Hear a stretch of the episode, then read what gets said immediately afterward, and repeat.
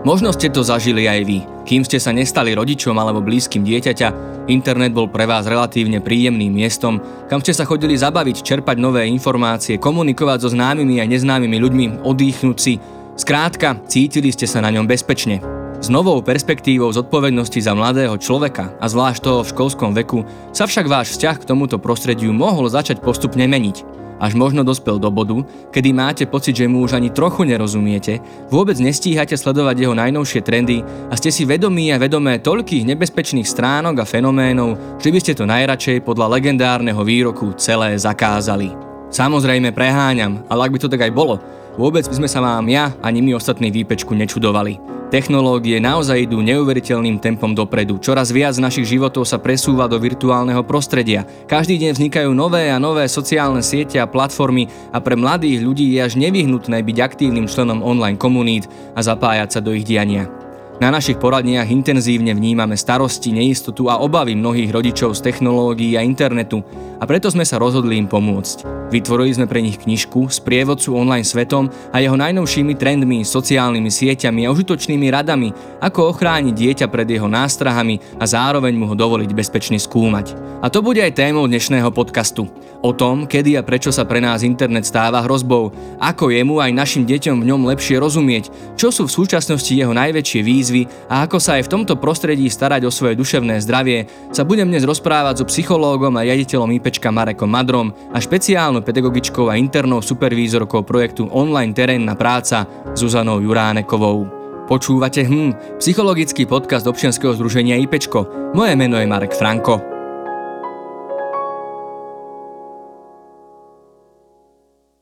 Tak ja ešte raz vítam autorov knižky Bez nástrach online z prievodca bezpečným internetom pre rodičov Mareka Madra a Zuzku Juranekovú. Marek, Zuzka, ahojte. Ahoj. Ahoj.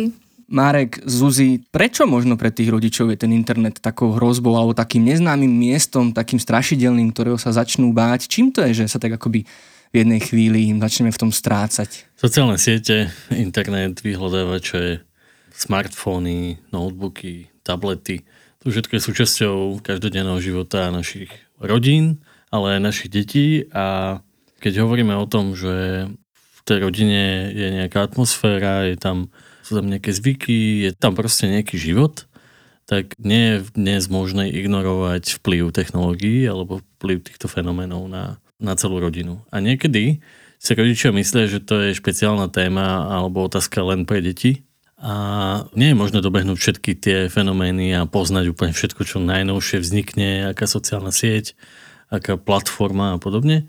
Nie je možné to pre tých rodičov uchopiť. A celá táto naša knižka, ktorú sme vydali, napísali spoločne, tak má byť odpovedou takým sprievodcom pre rodičov, ako sa v tom celom vyznať a ako nastaviť aj komunikáciu s deťmi.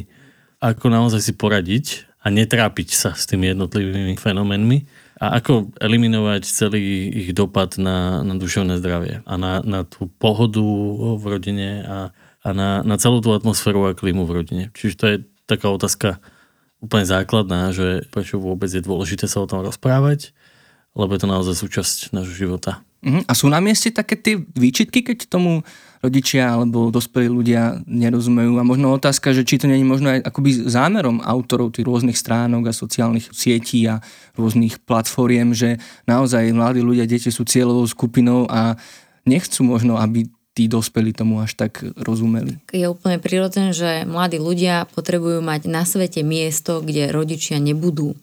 To je úplne najlepšie vidno ako napríklad uh, odišli z Facebooku, pretože im tam tí uh, rodičia a rodiny príbuzní začali chodiť. Že je to úplne OK, že odchádzajú na iné sociálne siete, je to proste trend byť na viacerých sociálnych sieťach, na rôznych platformách a je to naozaj záležitosť e, mladých ľudí, pretože na každej tej sociálnej sieti alebo na každej tej platforme sa komunikuje iným štýlom, vytvárajú sa tam iné možno nejaké obsahy, inak tí e, mladí ľudia medzi sebou komunikujú a naplňajú si tam tie svoje potreby, tie svoje úlohy a naozaj nepotrebujú a nechcú tam mať tých rodičov. Mm-hmm. Tak možno ako na to, aby tí rodičia, aby tí dospelí ľudia držali krok s tými technológiami. Oni sa možno snažia, ale presne zapnú nejakú stránku, zistia, že tomu vôbec nerozumejú, vôbec ich to nezaujíma a potom sú takí frustrovaní, že ako preboha môžem tam strážiť to dieťa, keď vôbec nestíham, čo sa na tom internete deje. Treba sa do toho nútiť, alebo existuje nejaká zábavnejšia, príjemnejšia cesta, ako vlastne držať krok s tou dobou. No tak v prvom rade by sme mohli povedať to, že nehačme všetkých rodičov do jedného vreca, že naozaj tí rodičia majú rôzne generácie a nie všetci sú takí tí digitálni um, pravekí, pravekí uh, ľudia.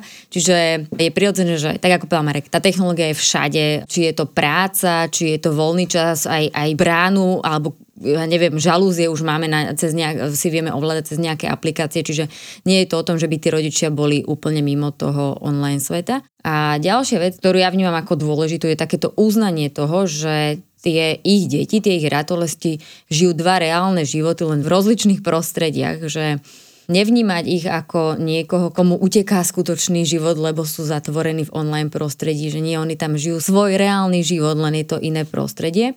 Ak toto celé nejako tak akože priznáme a pochopíme a uznáme to, že my naozaj nepotrebujeme sa biflovať niečo ako dospelí o tom online prostredí, ale práve naopak, že keď máme doma toho tínedžera, z ktorého spravíme experta na online prostredie a popýtame sa ho na to, ale nie s takým tým inšpektorským tónom kladenia otázok, ale naozaj s takým nejakým že reálnym záujmom alebo aj s takouto pomocou, že prosím ťa, pomôž mi v tomto sa vyznať, tak ten tínedžer sa bude cítiť ako odborník, ako rešpektujúca osobnosť, ktorá má viacej nejakých poznatkov o nejakej aplikácii alebo technológii ako ten jeho rodič a to môže byť spôsob, ako aj tú komunikáciu nadviazať ako približiť ten svet dospelých a ten svet mladých ľudí. Hm, čiže narážaš na to, čo sme asi aj v našom podcaste spomenuli, že byť fanúšikom dieťaťa a reálne sa opýtať, že čo sa tam deje, čo ho na tom zaujíma, nech mu ukáže nejakých m, tie osobnosti, ktoré tam sleduje napríklad, čiže takýto prístup. Zmeniť pohľad toho rodiča, ktorý otvorí dvere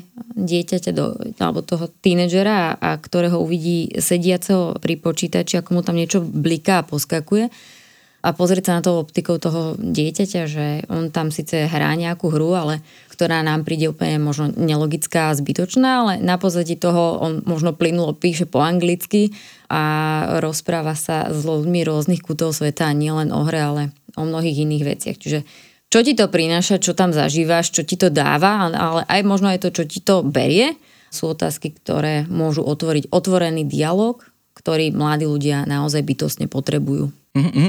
Zuzi, ďakujem aj za tú pripomienku toho, že ten internet, tak ako rodičia nie sú všetci rovnakí, ani ten internet není nejaké jednotné miesto, je tam aj strašne veľa, alebo možno väčšina dobrých vecí, ale teda my sa budeme baviť dneska najmä o tých hrozbách a nebezpečenstvách.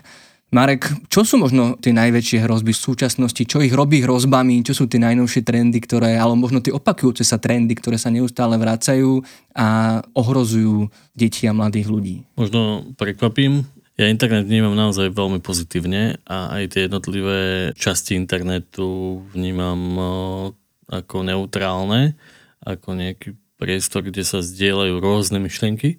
A práve ako keby niekto môže vnímať to, že, že je to malo regulovaný priestor, alebo že je to ťažko prehľadný, uchopiteľný, nejaký logický, usporiadaný priestor, tak je pre niekoho veľmi ťažké ako keby celé uchopiť. Internet je, sa hovorí, že internet je nekonečný priestor a čím ďalej, tým viac sa snaží internet napríklad cez rôzne tie nové sociálne siete byť stále viac a viac interaktívny a stále viac a viac zapájať tých aktérov do života tej siete alebo aj ich ako keby oživovať a čo najviac ako sa, keby sa kladie dôraz v poslednej dobe na ten živý prenos, na live stream to je niečo, čo po mne aktuálne vyvoláva také ako keby pocity, že fúha, že tam, keďže sa to všetko deje naživo, tak sa to nedá opraviť, nie je to už prestrihané, oveľa menej sa dáva dôraz na filtre. A ukazuje sa taký reálny život, ale tým, že naozaj beží live, tak e, nutí užívateľov tej sociálnej siete napríklad byť stále k dispozícii, aby nestratili kontakt s tým, čo sa deje. Čiže mladí ľudia trávia oveľa viac času na internete práve kvôli tomu, aby, aby im neušlo niečo zaujímavé. Potom e, môžeme sa rozprávať o iných fenoménoch, ako je deep web, dark web, časti internetu, ktoré dospelí majú pocit, že keď by sme ich tu začali rozoberať, takže to ani nemôže existovať, ale pritom to teda naozaj existuje A tá ľahká dostupnosť týchto častí internetu, kde sa môže nachádzať aj veľa naozaj nebezpečných, nepríjemných vecí, ktoré sme sa vlastne my ako spoločnosť rozhodli, že na bežne dostupnom internete nechceme mať. Čiže z internetu, ak platí to, že keď na internet niečo zavesíte, tak je to už na internete na veky. Ak toto platí, tak práve toto všetko, čo chceme, aby na internete nebolo, tak sa nachádza v tých ako keby zakázaných alebo temných častiach internetu, ako sa to tak hovorí. A že toto sú podľa mňa tie najväčšie rizika. Tá ľahká dostupnosť veci, ktoré my ako väčšinová spoločnosť považujeme za neakceptovateľné, či už je to predaj drog, objednávanie vraždy a pozeranie detskej pornografie a podobne, čo je naozaj na tom deep webe a dark webe dostupné, tak toto je považujem za tie najväčšie hrozby. A, a to, že naozaj všetko sa to tak zrychluje a, a že naozaj je veľký dôraz na to, aby všetko bolo live.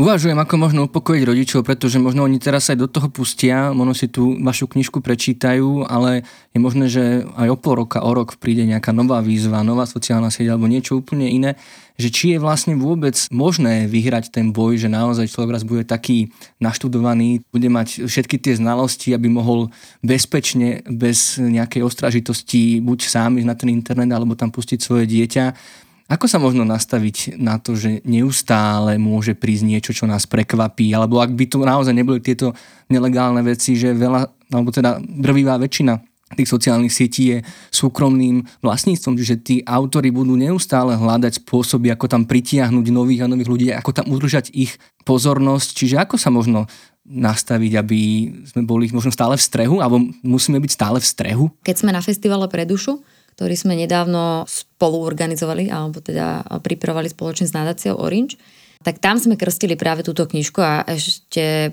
tesne pred tým krstom sme si s Marekom povedali, že o pol roka alebo o rok bude tá kniha absolútne že neaktuálna, alebo bude teda ju potrebné rozšíriť o ďalšie kapitoly, pretože naozaj, tak ako si povedal, to, čo vzniká na internete alebo teda v online prostredí, tie fenomény, aj tie sociálne siete sú dynamickým eh, priestorom, neustále meniacim sa, čiže mať takúto predstavu, že podchytíme všetko, všetko sa naučíme a všetkému budeme rozumieť, tak kým to príde, kým to my spracujeme, kým to vytlačíme, tak už naozaj vzniká niečo ďalšie. Je fajn vedieť, eh, poznať a preto aj tá kniha Síce popisuje nejaké tie fenomény, popisuje tie sociálne siete, ale to, čo je na nej to najpodstatnejšie, je, že pozbudzuje práve tých rodičov, aby sa nebali otvárať tieto témy, aby sa nebali byť bezpečím pre svoje deti, aby im vytvorili možnosť pýtať sa a dostať podporu vždy, keď to budú potrebovať, aj keď urobia možno nejakú chybu, nejaký prešlap, nejaký proste nesprávny krok v tom online prostredí, aby v tom celom nezostali sami. A zároveň to má byť o tom, aby aj rodičia možno počúvali tie svoje deti, že aké slova používajú a pýtali sa ich na ne, prípadne ak toho rodiča zaujíma, čo je to dark web, tak si to v tej knižke môže nájsť, ale nie je to patent na online prostredie, ale skôr naozaj to má byť taký sprievodca k tomu, ako spojiť alebo ako približiť tých dospelákov s tými deťmi a v týchto témach online prostredia a online bezpečnosti. Tá knižka zároveň dáva nástroje na to, ako rozprávať s deťmi o tých témach, ako ich otvárať. Naozaj je to taká ako keby rýchla pomôcka na to, aby ten dospelý navnímal to najpodstatnejšie z toho internetového fenoménu a zároveň mu ponúka nástroje, ako o tých veciach rozprávať so svojimi deťmi a na čo stavať možno pozor a možno čo sú tie zaujímavé dobré veci, ako ten rodič môže pomôcť tomu dieťaťu sa v tom celom neutopiť, nestratiť a pomáha vytvárať ten vzťah. Keby som povedala, že úplne konkrétna, tak poviem to, že máme tu nejaký, ja neviem, nejakú modrú velerybu, alebo bola tu nejaká modrá veleryba, alebo nejaká paracetamolová výzva, alebo čokoľvek, mm-hmm. tak ono nie je dôležité, že ako sa volajú, lebo naozaj o dva týždne bude iná výzva s iným názvom, ale že to, na čo ten rodič v tej našej knihe dostane odpoveď je porozumie tomu, že čo sa tam deje, aký tam je ten proces, prečo sa tí mladí ľudia do tých víziev zapájajú, čo si tým naplňajú, ako možno niekde práve ten adrenalín, ktorým to dáva, vykompenzovať si niekde inde alebo s niekým iným.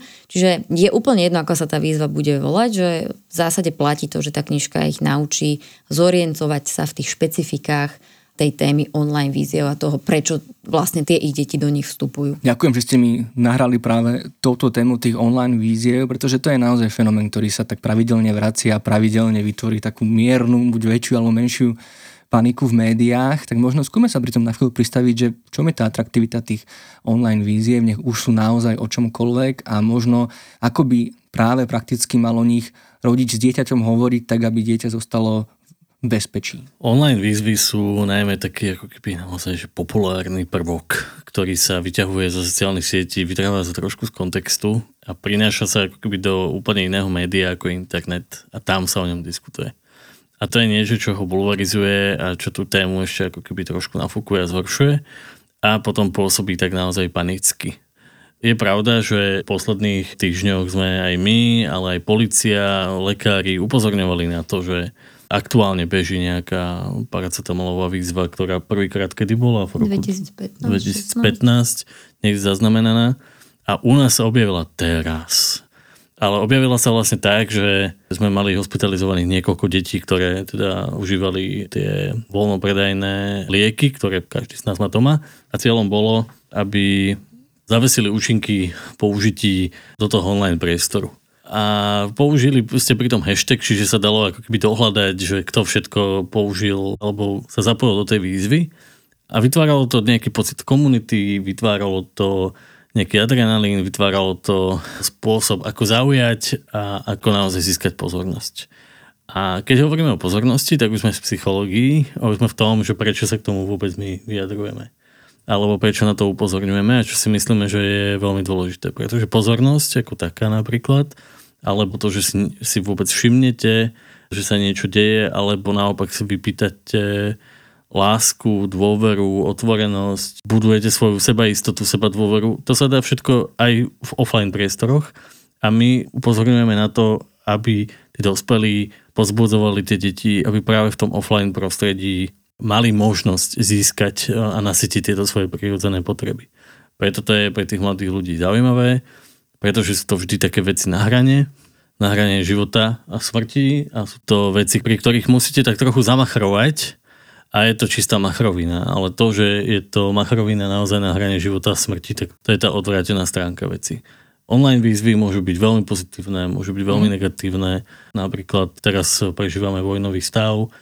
Je to niečo, čo, pričom napríklad tie online výzvy priniesli obrovské množstvo solidarity a, a naozaj veľmi pomohli dobrým veciam. Ale áno, sú aj takéto internetové výzvy na TikToku, na Instagrame, do ktorých sa tí mladí ľudia zapájajú a a je to naozaj nebezpečné. Mhm. Ale pokiaľ hovoríme o tých bezpečných, tam nie je problém, že sa do nich dieťa zapojilo. Možno bolo by dobre, keby aj rodič s dieťaťom nejakým spôsobom sa spolu zapojili, aby to bolo tzv. pod kontrolou. Je to jedno z tých našich odporúčaní, ktoré máme, že ak je vo vzduchu nejaká výzva, a, ktorá je virálna, je tu nejaký predpoklad, že by sa mohol naše dieťa zapojiť, tak nečakajme na to len, že či sa zapojí do pozitívnej alebo negatívnej, a že rozprávajme sa o tých výzoch, že len tak môžeme zistiť naozaj to, že aký majú na to názor, čo si o tom myslia, či by sa zapojili, alebo možno aj ako by sa zachovali, keby boli vyzvaní.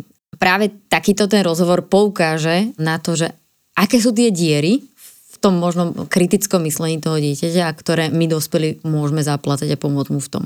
Keď aj uvažuje o tom zapojiť sa do nejakej vízy, tak daj mu ten priestor na to premyslieť si, že aká by to mohla byť a ak má tú túžbu zažiť taký ten adrenalín a byť súčasťou toho niečoho, čoho sú súčasťou stovky, desiatky, desať tisíce, milióny mladých ľudí, tak o to v tom podporme, ale poďme nájsť takéto, kde to bude v bezpečí, kde to bude safe a o to viac, keď sa k tomu pridáme aj my, že to je to fanúšikovstvo, takto vyzerá to fanúšikovstvo.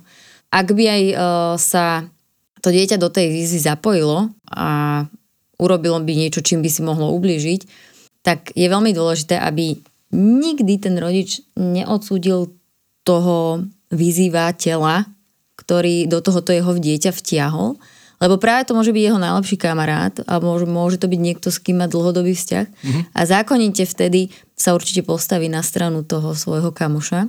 Takže byť pri nich, rozprávať sa s nimi, podporiť ich v tom zapojení do tej výzvy, že môže to priniesť aj pozitívny účinok, môže to priniesť naozaj ten adrenalín po ktorom tak túžia.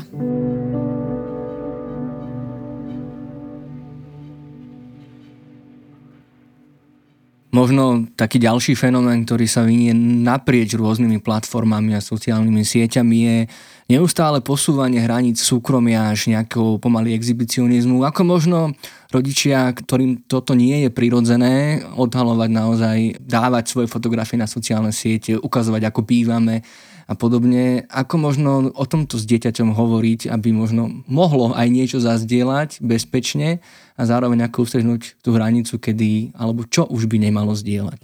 Moje povolanie je psychológ. A preto sa vyjadrujem len k tej časti tej internetovej bezpečnosti, ktorú môže psychológ nejakým spôsobom uchopiť. E, viem, že keby tu sedeli nejakí iní odborníci, napríklad keby tu sedel policajt alebo, alebo niekto iný, alebo nejaký expert na nejaké rodičovské zámky a podobne, tak ten by celú tú tému e, internetových fenomenov úplne úplne inak. A rozprával by o tom, ako sa technicky chrániť. Ja ako psychológ neviem rozprávať o inom ako o tom nasycovaní rôznych tých potrieb, ktoré vlastne cez internet e, robíme rovnako ako aj mimo internetu. Ale teda internet nám prináša oveľa e, väčšie publikum, oveľa skôr príde tá slasť, oveľa skôr príde tá odmena, ale teda aj oveľa rýchlejšie sa môže stať, že urobíme chybu, ktorá ostane na internete na veky. A to, že niečo z internetu zmažeme, to ešte neznamená teda, že sme to naozaj zmazali. My sme len urobili prestrihnutie takej tej našej, nášho kábla, tej fotke alebo k tomu videu, ktoré zozdielame. A týka sa to samozrejme aj toho posúvania tých vlastných hraníc súkromia. Sociálne siete stoja na tom, aby ste zaujali, aby ste si získali publikum, čím väčšie, tým lepšie. K tomu vás e, pozbudzujú všetky tie aplikácie, aby ste naozaj robili zaujímavý obsah, ktorý bude niekto vôbec sledovať. Internet nefunguje tak, že si vytvárate vlastný fotoalbum, na ktorý sa pozriete o 15-20 rokov a sa spomínate si, aké to bolo pekné. Cieľom každej tej sociálnej siete je, aby ste tu a teraz vytvorili nejaký zaujímavý obsah, vďaka ktorej aj na tú sociálnu sieť bude klikať stále viac a viac ľudí. Preto ľudia posúvajú hranice toho, čo je pre nich na internete akceptovateľné. Napríklad zdieľajú viac a viac svojho súkromia, viac a viac svojej vlastnej intimity. Samozrejme, nie všetci, každý to máme nastavené inak, ale keď to veľmi zjednoduším, tak takto fungujú sociálne siete a takto nejak aj vytvárajú tlak, psychologický tlak na jeho užívateľov. Ja len to napadá, že opäť je to nejaká forma komunikácie aktuálnej mm. generácie, čiže takisto je posielať sexty je úplne prirodzené, čo možno u niektorých rodičov alebo starších im to až také prirodzené nepríde, že si posielajú nejaké takéto sexty s partnerom. Čiže je to nejaká forma komunikácie a tým cieľom, keď sa napríklad pozrieme na prípad z Miloslavova, že že... Mm, čiže prípad uh, áno, toho, šikany. Hej, a toho na, agresívneho, zverejnenia. Tak, agresívneho hej. útoku, že cieľom tých eh, detí nebolo to, aby sa ich video dostalo tam, kde sa dostalo, hej, že oni si natáčali niečo, čo sa dialo, čo bolo vtedy súčasťou ich života a potrebovali to zdieľať s tými svojimi kamošmi alebo s tým nejakým svojim okruhom, ktorý na tých sociálnych sieťach alebo aj v tom offline svete majú. Oni vtedy ani nedomysleli to, že by to uniklo a vyvodia sa možno z toho takéto dôsledky, alebo že sa to video naozaj stane virálne a obehne celé Slovensko. Oni si to natáčali, pretože je pre nich naozaj prirodzené si veci natáčať, postovať, storkovať, fotiť, upravovať a zdieľať so svojimi nejakými blízkymi. Čiže tak ako sa nenajedia predtým, než si to jedlo odfotia, nezavesia mm. na Instagram, tak proste takto to majú aj e, v prípade takejto udalosti, aká bola. Že si to, že ľudí poburovalo to, že si to natáčali, ale v zásade je to úplne prirodzená vec, ktorú robia. A keď sa pozrieme aj my, dospeláci na seba, tak ono stačí, že sa vonku niekde niečo deje, bude nejaká búračka alebo sa niekto bije, tak mnohí z nás e, urobia to, že sa zastavia a buď to streamujú, alebo si to fotia, alebo hneď to niekomu volajú a nezasiahnu do tej situácie. Čiže mm. je to spôsob komunikácie. Mm. A je možné nejako nastaviť si dieťaťom tie pravidlá a hranice, aby to nezašlo až niekam, kde to naozaj, nehovorím teraz o nejakých naozaj, že zdieľaní vecí, ktoré už sú až na hranici zákona, ale naozaj o tom súkromí, o tej intimite, že dá sa možno predísť niečomu, možno nejakým rozhovorom alebo nejakou dohodou, niečím. Je to vôbec reálne a možné, aby takéto niečo fungovalo? Opäť sa vrátime k tomu klasickému, že rozprávajte sa o tom s tým dieťaťom a podporte ho v tom, že má jednak právo povedať nie a že má právo na to robiť veci, ktoré sú mu príjemné alebo ktoré sú v nejakej tej jeho v rámci tej nejakej hranice tolerancie. A ak sa mu tam deje niečo, čo cíti e, nejaký tlak, že by malo urobiť, lebo to robia všetci, tak buďte tým bezpečím, za ktorým príde a kde mu o týchto možno svojich polemikách povie. To je veľmi ináč ďalší taký dôležitý fakt, že uznajme tým mladým ľuďom z pozície toho rodiča, že oni naozaj žijú pod veľkým tlakom a takýmto spoločenským mm-hmm. Toho prijatia, toho byť in a byť cool a naplňať tie očakávania aj od tých svojich kamošov. Ja keď niekde prichádzam a dostávam otázky na internet, čo s tým rodičom môžu robiť, tak tá najmenej príjemná odpoveď pre všetkých, a to mi hneď aj dopredu avizujú, že len neodpoveď, že aby sme sa rozprávali, mm-hmm. že chcú niečo konkrétne počuť.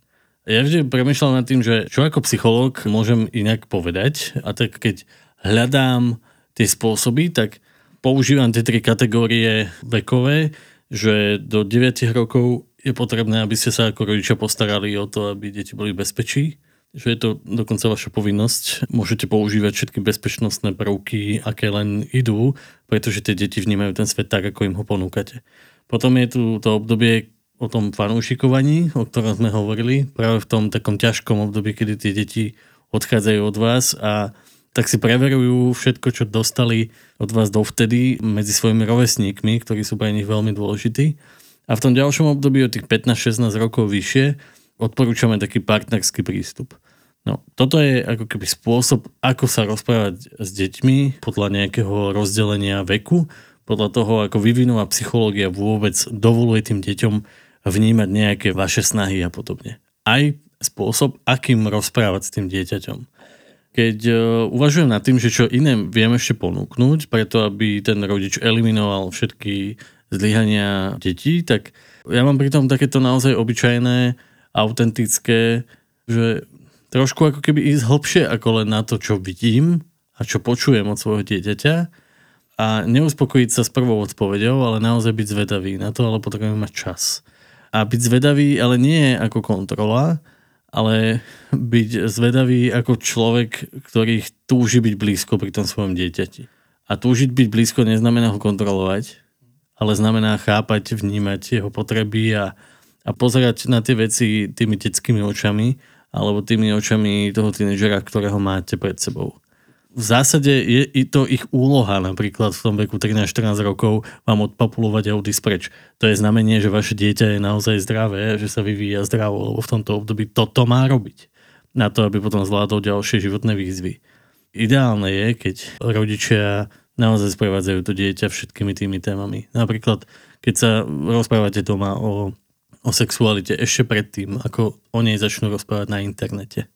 Pretože keď na internete rozpráva, roz, začnete otvárať témy sexuality, tak je tam obrovské množstvo pornostránok, kde tie deti nielen, že sa dozvedia o tom, čo to vlastne znamená, ale teda vidia, čo to znamená. A môže to v nich vyvolávať rôzne pocity a zase tie deti vnímajú, že to je niečo, čo nie je úplne prirodzené zdieľať s rodičmi.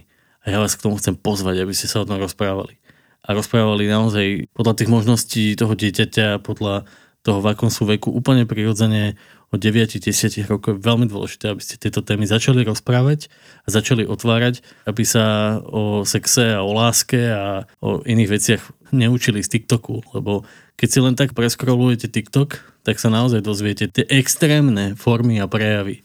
A keď chcete, aby vaše deti boli zdravé, tak sa s nimi rozprávajte zdravo tak to je to aj o tom odhalovaní súkromia. Proste hovorte otvorene, naozaj s láskou a s úctou a s rešpektom k tomu postoju toho dieťaťa, pretože len tak máte šancu, že to dieťa vôbec si niečo z toho vášho upozornenia zoberie.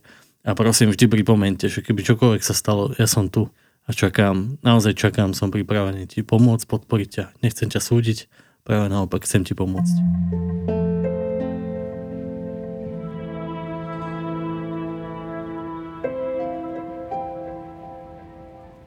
Ja ešte otočím moju otázku, čiže dá sa na to možno dívať aj tak, že neustrážime to dieťa dokonale, určite, alebo s veľkou pravdepodobnosťou narazí na niečo, alebo zverejní niečo, čo môže byť pre nás už za hranicou. ale rovnako s najväčšou pravdepodobnosťou to nebude nič také, čo by sa nedalo prekonať, pokiaľ ono možno včas za rodičom príde a budú to spolu riešiť. Dá sa takto upokojiť rodičov, že väčšina, keď nehovoríme naozaj o extrémnych nejakých veciach chýb, je zvládnutelná. Ja sa iba pripojím k tomu, čo povedal Marek, že rozprávajte sa so svojimi deťmi, lebo s nimi sa rozprávať na tieto témy bude aj niekto iný. A chcete, aby mali možno nejaké tie hodnoty, tak to urobte vy ešte skôr, ako to urobí niekto iný. A to, že sa rozprávate, to, že tieto témy otvárate, to, že si možno prečítate nášho sprievodcu, samozrejme nie je záruka toho, že to dieťa neurobí niečo, čo sa vám nebude páčiť alebo z čoho nebudete nadšení. Práve to, že bude vedieť, že u vás doma nie je nič tabu, práve o to viac bude možno môcť prísť a hovoriť o tých svojich znepokojeniach alebo o tých svojich chybách, ktoré urobilo a bude vedieť, že ho v tom nenecháte. Ono práve tým, že sme takýto otvorení, tak to je možno aj jedna z tých ciest, ako znemožniť alebo trošku aspoň stiažiť tú situáciu treba s tým groomerom. Mm-hmm. Hovoríme o sexuálnych o sexuálnych predátoroch, hej, ktorí tam budú. Pretože práve tým, že to bude tak otvorené, tým, že si prejdeme všetkými tými témami, o tom možno, ako to funguje, čo je ich cieľom, ako sa správajú, aké techniky používajú, že tomu dieťaťu to jednoducho bude nápadné. A ten groomer možno cinkne na tú jeho nejakú takú tú hranicu, lebo to dieťa nie je hlúpe, keď to poviem takto, že ono naprvu nepošle tú fotku len tak bez toho, aby o tom uvažoval a nebral do úvahy to, že viem, už som tisíckrát počul, že nemám dávať nikom, nemám posielať fotku na internet, lebo sa mi toto môže stať. Čiže nie je to dieťa také, že ide živelne do toho, že ono príde ten moment, keď sa stretne s takouto požiadavkou, tak ono nad tým reálne bude dumať nejaký čas, že či je to OK poslať, nie je OK poslať. A ak túto pochybnosť má, ak má doma to bezpečné prostredie a môže o tom hovoriť s tým rodičom alebo s nejakým dospelákom, že počujem a tuto si píšem s takýmto človekom a chce odo mňa fotku, tak neviem. Ale však nechce možno nejakú intimnú, ale len tak moju fotku, že čo si o to myslíš, tak zrazu má pri sebe niekoho, kde môže dostať aj iný uhol pohľadu alebo nejaké odporúčanie alebo povzbudenie. Mm-hmm. Vráťme sa na chvíľku späť, možno k nie už do tohto vekového obdobia, kedy ten internet, aj mobil, počítač, tablet sú už naozaj pevnou súčasťou života dieťaťa mladého človeka, ale keď to ešte začína. V akom veku možno je dobré dovoliť dieťaťu zaregistrovať sa na sociálnej sieti alebo aby dostalo prístup, taký ten vlastný prístup k internetu. Ako správne naštartovať tú komunikáciu a ten vzťah ja dieťa plus internet. Dáš mi euro za túto otázku a hodím si ho do prasiatka, ktoré má názov, že kedy mám dať svojmu dieťaťu telefón. A už je také mm. veľké. Kedy? Keď je na to istým spôsobom pripravené a keď sa vie postarať aj o to zariadenie vôbec, ktoré má, keď vie rešpektovať nejaké dohody, ktoré si vy spoločne vytvoríte, keď bude vedieť alebo bude schopné riadiť si nejaký ten svoj vlastný čas, ktorý bude v tom online svete, v ktorým bude v tom offline svete. A keď je to dieťa naozaj schopné participovať na vytváraní tých pravidel a ich dodržiavať, tak je schopné byť užívateľom, používateľom mobilného telefónu. Uh-huh. A kedy možno, áno, sú tie siete umožňujú aj taký ten dohľad. Rodičov je dobré, keď si to rodičia skontrolujú rôzne levely nastavenia, vlastne čo to dieťa môže v rámci tej siete a možno naopak, kedy vlastne už má právo na takéto naozaj to internetové súkromie, kedy by sme nemali nejakým spôsobom kontrolovať tie siete alebo ten e, telefón. Dá sa určiť taký moment, kedy už naozaj by ne, nebolo vhodné, aby rodič nahliadal do týchto vecí. 23.7 Tedy je ten ideálny termín každý rok. Kedy tak, tak to začať, tak to začať. Samozrejme, že to je vtip a že to neexistuje. Každé dieťa je úplne iné. A to, čo povedala Zuzka, s tými štyrmi pravidlami to tak jednoducho je, že keď je to dieťa schopné vnímať ten online svet, vtedy mu ho otvárajme, ale prosím, nenechajme ho tam samé. Práve naopak, buďme tam s ním. A naozaj do tých 9-10 rokov má zmysel proste nejaká kontrola. Potom, ak aj rodičia sa snažia o tú kontrolu, tak veľmi odporúčam ako keby prehodnotiť tie pravidlá a znova si ich prejsť s tými deťmi, s tými tý, už začínajúcimi tínedžermi, ale prosím, počítajte s tým, že si začnú vytvárať nejaké súkromie a, a čo najmenej im dovolte klamať. Že nechajte im aj ako keby kúsok také nejakej dôvery, že sa dokážu o seba postarať, že dokážu mať nejaký proste vlastný svet ale prosím, pravidelne sa rozprávajte o tom, že s kým komunikujú, o čom komunikujú. A teraz sa trošku bojím, že to znie ako, že skontrolujte ich. Práve v tomto veku ich nesmiete kontrolovať. V tomto veku im musíte fandiť a musíte sa k ním snažiť pridávať práve kvôli tomu, aby vás púšťali viac a viac do toho sveta, tej intimity alebo toho súkromia na tých sociálnych sieťach a ten jediný spôsob, ktorý ja poznám funkčný je, že sa budete snažiť pripájať k tomu dieťaťu. A keď budete vidieť, že hodiny trénuje kvôli nejakému videu na TikTok, nejaký tanček, tak ja viem, že to je obrovsky diskomfortné, ale jediný spôsob, ako sa rozprávať s tým dieťaťom o tom TikToku, že aké sú tie jeho potreby a čo práve teraz, a čo, prečo vôbec to takto natáča a čo z toho vlastne nakoniec bude mať, tak je to, že ste trpezliví, že sa k nemu pridáte. Nechcem povedať, že musíte si s ním nahrať ten TikTok, Maj, rodi... Takéto videá majú najviac, ale, najviac to pravda. A čím viac sa tam strapnete, tým je to lepšie. Ale to, čo chcem vás naozaj pozvať do toho sveta tých tínedžerov, aby ste im boli naozaj autenticky blízko. A tá túžba byť im blízko dáva spoženie k tomu nájsť ten správny spôsob, ako ho nekontrolovať, ale naopak, ako ho podporiť. Prosím, pripomínajte mu, že tam ste, nech sa udeje čokoľvek. Neustále to opakujte, že ste tam pre neho že čakáte na to, že kedy príde a, a zdôverí sa vám.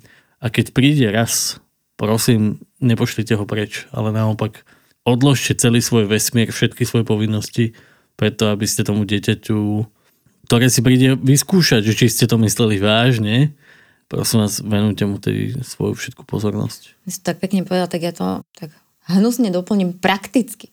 Nech sa páči ako porozumiem možno tomu rodičovskému zámku alebo týmto veciam, že ono to nie je len o tom, že nastavím tomu dieťaťu ten rodičovský zámok a vybavené, som do 10. roku života akože o, spokojný, lebo som ochránil svoje dieťa, ale že práve naopak, že toto sú tie príležitosti, kedy prakticky môžeme rozprávať o tom, že prečo to robíme a čo robíme, že ideme si s ním zahrať nejakú hru, alebo si chce ono samo zahrať nejakú hru v nejakej aplikácii a zrazu tá aplikácia si vyžaduje povolenie lokalizácie a keď to stlačíme to, že nepovolí, tak mu povedzme, že prečo že pozri sa, že toto chce teraz, aby ťa to sledovalo, že kde sa nachádzaš. Ale ja veľmi nechcem, aby o tebe iní ľudia vedeli, že kde si. Podstatné je pre mňa vedieť, aby som to vedel ja, ale nechcem, aby niektorí iní ľudia, ktorí ťa nepoznajú, ktorí by ti mohli ublížiť, túto informáciu mali. Preto v tejto aplikácii nepovolím lokalizáciu. A na týchto naozaj že praktických veciach zo života video hovorí, písanie e-mailov, otváranie nejakých alebo vyhadzovanie nejakých podozrivých mailov do spamu, že toto všetko je ako keby tá príležitosť na to rozprávať o tom, ako sa nielen chránia, chránime ich, ale aj my sami ako dospelí, ako sa chránime pred niektorými hrozbami, ohrozeniami internetu a čo by to mohlo spôsobiť aj keď len napríklad technicky pre ten počítač, že by nám ho niekto mohol zavírovať alebo zistiť naše údaje. Čiže v tom praktickom živote komentovať, komentovať a vysvetľovať, prečo má zmysel rodičovský zámok alebo nastavenie súkromia alebo dobrých hesiel. Hej, ja uvažujem nad jednou otázkou, ak na ňu nebudete mať odpoveď, úplne to beriem, možno, že je naozaj jedna z tých nezodpovedateľných, že ako možno zabezpečiť to, že možno my si to dobre nastavíme doma a všetko komunikujeme a podobne, ale dieťa príde možno k spolužiakovi, kamarátovi do rodiny alebo v škole. Deti majú aj v školách telefóny, smartfóny a tam to tak nemusí byť. Dá sa možno nejako otvoriť debatu aj s inými rodičmi alebo s učiteľmi, aby sme boli všetci na jednej lodi, aby sme možno my, my neboli za nejakých striktných alebo takých nejakých prudérnych, ktorí nič nedovolia? Tak my sme za posledné obdobie, alebo odkedy sme vytvorili web stalosato.sk. Vyškolili veľmi veľa aj rodičov, zodpovedných rodičov, ich tak pracovne voláme, aj učiteľov, alebo pomáhajúce profesie práve v týchto témach. A je to fajn, keď je ten záujem a túžba vedieť a približiť sa mladým ľuďom a komunikovať tieto témy nielen v tom domácom prostredí, ale aj v tom prostredí školy, pretože tam trávia naozaj veľmi veľa času. Takže ja môžem len povedať to, že Nebojme sa toho, nebojte sa toho, ak je tá možnosť získať tieto informácie a otvárať ich aj mimo rodiny, tak to robme. A o to silnejšie to bude, že budú mať viacej možností mať okolo seba ľudí, ktorí môžu dôverovať, ktorí dostanú taký ten impuls, že ich naozaj zaujímajú.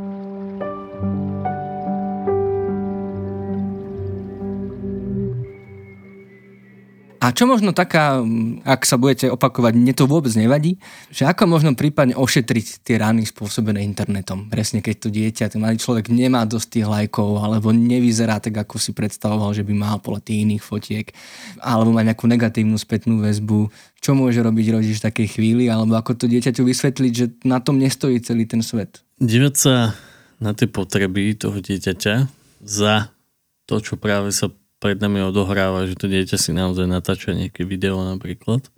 Ale mať ten zmysel preto pozrieť sa k tým potrebám, čo si tým nasycuje, aké potreby, tak to je podľa mňa tá úloha nás dospelých pri tých deťoch. Vnímať ich naozaj cez ich potreby, nehodnotiť to, či sa správajú tak alebo tak. Či sa správajú vhodne, nevhodne, či je to pre nás správne, nesprávne a snažiť sa vytvárať stále priestor na to, aby si tie potreby, ktoré majú a podľa mňa tie potreby sú v súlade s našimi hodnotami, presvedčeniami. Veľmi často je tá moja skúsenosť taká, že keď rozprávajú tí mladí ľudia o tom, že keď vytvárajú nejaké video alebo tak a má nejaký dosah, má nejaké lajky, tak to proste v nich vyvoláva naozaj ten pocit takej tej radosti a, a pocit, že sú obľúbení a že, že sú vlastne zaujímaví pretože to prináša ten pocit uznania. Tá potreba toho uznania, tá sa dá nasycovať aj úplne inými spôsobmi a je to práve v tých našich rukách nás dospelých, ktorí sme sprievodcovia pre tie deti. Napríklad, keď vidíme, že to naše dieťa posúva tie hranice toho, čo zverejňuje a je to stále viac a viac ohrozujúce alebo problematické, tak možno potrebuje, aby sme ho ocenili, aby sme povedali, že je krásny, alebo že čo si na ňom vážime, čo je na ňom pekné. Aby sme ho my pochválili, my ocenili, my, my vlastne nasytili tú potrebu, ktorú to dieťa za tým, čo robí na sociálnych sieťach má. A aby malo šancu dostávať, opakujem to, naplnenie tých vlastných potrieb aj v tom offline priestore. Nehovorte mu, že to nevadí, lebo mu to vadí. Že uznajte mu to, že ho to môže mrzieť a opäť buďte tam s ním. Uh-huh. A možno len pre také zopakovanie, lebo to nikdy není na, na škodu. Čo je naozaj už situácia, kedy treba kontaktovať policiu? Určite sú to fenomény, ktoré sú spojené so sexuálnym zneužívaním, vydieraním detí a mladých ľudí, ale aj dospelých, veď máme tu online romantických podvodníkov.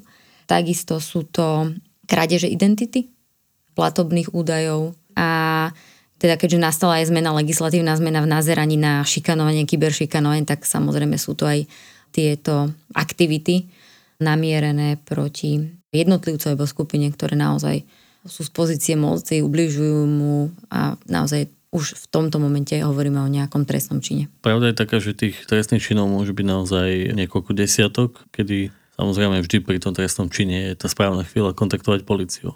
Ja mám ale ako keby za tým ako psychológ ešte niečo iné, že to, že to nahlasíme na policiu, tým vlastne trestáme alebo hľadáme nejakú spravodlivosť, hľadáme nejakú nápravu alebo spoločnosť sa nejakým spôsobom potrebuje vysporiadať s nejakými javmi, ktoré sa tu udejú. Ale to ešte neznamená, že sme tomu dieťaťu, tomu nášmu vlastnému dieťaťu doma pomohli tým, že to nahlasíme na policiu. Že to je len ten prvý krok. Že to je niečo, čo nám dospelým hovoria zákony že by sme to mali robiť. Ale to, čo potrebuje to dieťa, je, je tá podpora, tá pomoc. To, že u vás nájde to, že ho nebudete hodnotiť. Že u vás nájde lásku, bezpečie. Že u vás nájde to, že si ho niekto zastane a to, že niekto vníma aj nejakú snahu, proste nejakú cestu, vníma tie potreby, ktoré, o ktorých sme tu toľko hovorili, ktoré sú za tým správaním. Keď sa dieťa stane obeťou kyberšikany alebo stane obeťou násilia, ktoré je prezentované a posúvané cez sociálne siete a cez tieto kanály, tak naozaj veľmi, veľmi, veľmi potrebuje, aby ho niekto ochránil, niekto mu pomohol. A môže k tomu pomôcť aj to, že spoločne ideme na tú policiu, že kontaktujeme napríklad odbor počítačovej kriminality, alebo že budete kontaktovať nás, my vám s tým pomôžeme na našich linkách pomoci. Ako máte postupovať a podobne. Vieme vám s tým pomôcť najdôležitejšie je nenechať to dieťa samé a, a podporiť ho. Okrem toho, že ste tam pre ňovi, tak jedna z tých fóriem pomoci naozaj môže byť to, že ho budete sprevádzať nielen na policiu, ale aj k nejakému ďalšiemu odborníkovi, ktorý mu s tým, čo prežíva, pomôže. Čiže aj to môže byť prejav rodičovskej silnej lásky, že si povedať, že v tomto momente potrebuješ ešte aj niečo iné okrem mňa a vyhľadajú spoločne odborníka. Uh-huh, uh-huh. Ďakujem za odpovede.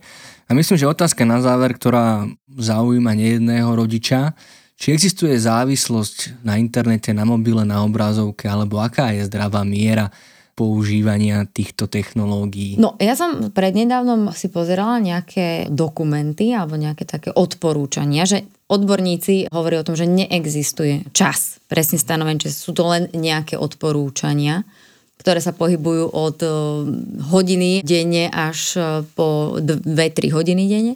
Ale v zásade tam to, čo bolo tam zdôraznené a s čím sa teda asi my stotožňujeme, že ak by ste aj dieťaťu nastavili hodinu denne, tak za tú hodinu denne môže vidieť toľko obsahov, ktoré ho môžu zraniť a vystrašiť. Čiže nejde tu ani tak o čas, ale o to, čo tam robí, čo tam vidí, čo tam môže zažiť a s čím potrebuje pomôcť a čo potrebuje nejakým spôsobom spracovať. A ďalšia taká vec, ktorá mi tam rezonovala, bolo, že Veď si bol celý deň na tom počítači, alebo teda však v škole si bol na počítači a doteraz si bol na tom počítači, že mali by sme rozlišovať to, že kedy je ten počítač alebo tá technológia alebo ten online svet súčasťou napríklad plnenia nejakej školskej úlohy a tvorby nejakého projektu a tomu nesupluje ten pocit toho naplnenia, ktorý mu prinesie tá jeho sociálna sieť alebo tá komunita na sociálnej sieti. Že je to to isté, ako keby som vám povedala, že tak vy ste dneska celý deň čítali zbierku zákonov, tak prosím vás, už večer si neprečítajte tú detektívku, lebo už ste dneska teda videli tej knihy dosť. Že vnímať aj toto, že to, že sú za počítačom pri jednej činnosti neznamená, že v tej danej chvíli robia to, čo ich teší, čo ich baví, alebo sú tam s tými, s ktorými sú, lebo môžu naozaj plniť úplne iné úlohy. Máme veľké množstvo výskumov, ktoré hovoria o tom, že závislosť od e, internetu existuje. Mnohí odborníci hovoria o rôznych symptómoch alebo rôznych závislostných prejavoch ale máme takisto obrovské množstvo výskumov, ktoré hovoria presný opak. Že to, na čo sme závislí, je vlastne práve to, aby sme boli všimnutí, aby sme boli ocenení, že my sme vlastne závislí ako keby na týchto potrebách. Minule som mal takú poznámku, že máme doma žehličku, koľko času žehlíte denne a že takisto je to technológia, ktorú používate doma. Ja neviem, že či hovoríme o nejakej závislosti na žehličkách, ak žehlíte každý deň svoje košele. Že proste je to možno taký zjednodušujúci prvok. Ja samozrejme tým naznačujem, že som fanúšik tých ľudí, ktorí hovoria, že závislosť od internetu je oveľa komplikovanejšia ako len e, merať nejaký čas alebo hovoriť o tom, koľko hodín je zdravé byť na internete. Navyše pri tých výskumoch sa veľmi často tých detí a e, mladých ľudí pýtajú, že koľko hodín trávia na internete a potom dospelí posudzujú to, že či to je dosť alebo málo, alebo hýkajú, že 4 hodiny, že to je hrozne veľa, alebo 4 hodiny sú veľmi málo alebo 6 hodín. Moja skúsenosť je taká, že, že tí mladí ľudia často pri tých výskumoch odpovedajú tak, ako očakávajú, že tí dospelí chcú, aby odpovedali. A že napríklad čas, kedy komunikujú so svojimi spolužiakmi alebo so svojimi blízkymi ľuďmi, nepovažujú za čas na internete. A pritom s nimi četujú cez nejaké aplikácie a platformy. Technológie sú naozaj súčasťou nášho života a nejakým spôsobom sa s nimi vysporiadame. Aj tí mladí ľudia sa postupne naučia, ako s tým narábať. Samozrejme, že Stále tu budeme mať bohužiaľ mnoho detí, ktoré bude zlyhávať na internete, tak ako zlyhávajú na ihrisku, tak ako zlyhávajú v triede, ako sa nevedia zaradiť alebo majú problém s pozornosťou, majú, majú problém s inými fenoménmi, tak jednoducho máme tu deti, ktoré stále budú nejaké, ktorým bude niekedy ťažko. A je na nás dospelých, aby sme mali trpezlivosť a čas, aby sme boli naozaj sprievodcovia celým tým svetom a možno niekoho som teraz nahneval a zjednodušil som to, ale internet je jednoducho odraz z toho, aký sme ako spoločnosť.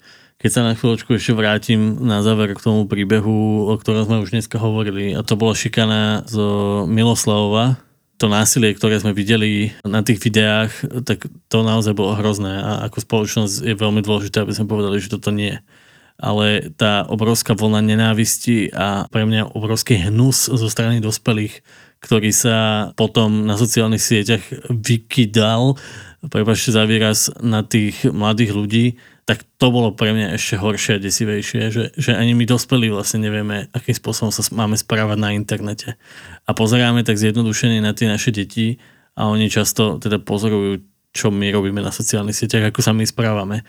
Či keď zakazujeme alebo hovoríme ako dospelí, že, nepozeraj stále do toho mobilu, že či to dieťa nás náhodou nevidí, že pozeráme stále do mobilu a podobne. Že buďme naozaj dobrým vzorom a dobrým príkladom. Tie decka to zvládnu, keď budeme mať dobré a kvalitné vzťahy, keď budú vedieť, že sme tam naozaj pre nich a že ich nehodnotíme práve naopak, že ich podporujeme a pomáhame im. Mm-hmm.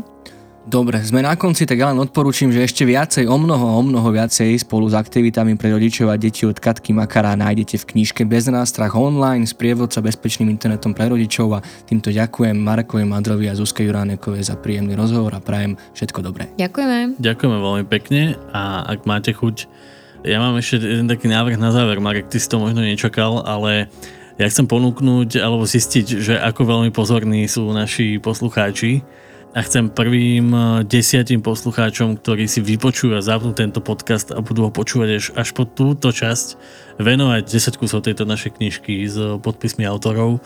Ak máte o ňu záujem, tak napíšte na zuzka.ipečko.sk a prvý desiati, a to vy vlastne nebudete ani vedieť, že to sú prví desiati, ktorí nám napíšete, tak vám pošleme tú knižku. A tí ostatní ak máte chuť a záujem, tak naozaj ju nájdete v knihkupectvách a, a budeme veľmi radi, keď nám dáte nejakú spätnú väzbu a ozvete sa nám a, a dáte, označíte. dáte nám vedieť, že čo si o tom všetkom, čo sme tam my napísali, myslíte a možno aj o tom, čo sme tu dneska porozprávali. Môže byť, Marek, takto? Áno, môže. Takže ešte raz opakujem, prvý desiati, ktorí sa ozvú na e-mail zuzka.ipecko.sk dostanú knižku aj s podpismi autorov. Presne tak. Ďakujeme, Marek. Ďakujeme veľmi pekne. A ja na tomto mieste musím spomenúť, že knižka Bez nástrach online by nemohla vzniknúť bez podpory nadácie Orange, taktiež ako spomínaný Festival pre dušu, ktorého druhý ročník sa venoval rovnakej téme. Ak by ste si chceli pozrieť záznamy jeho diskusí a dozvedieť sa ešte viac o tom, ako sa chrániť vo virtuálnom priestore, link prikladáme do popisu. A či už ste rodič, dieťa alebo mladý človek, informácie, ale najmä pomoc a podporu v akejkoľvek náročnej situácii nájdete na našich linkách pomoci na ipečko.sk, na krízovej linke pomoci alebo na dobrej linke. Ja som Marek Franko a tento podcast pripravujem v spolupráci s dramaturgičkou Katkou Makara, so psychológmi Marekom Madrom a Lenkou Nemcovou a špeciálnou pedagogičkou Zuzanou Juránekovou. Nájsť a počúvať ho môžete pomocou podcastových aplikácií či na webe alebo YouTube kanáli IPčka. Ak sa vám naša práca páči, budeme veľmi radi, ak nás podporíte, či už finančne cez portály Patreon a Darujme, alebo na sociálnych sieťach s dielaním našich epizód, sledovaním našich profilov a komunikáciou s nami. Ďakujeme za to, že nás počúvate a za akúkoľvek vašu pomoc, ktorá nám pomáha pomáhať. Teším sa na vás pri ďalšom dieli a dovtedy nezostávajte sami.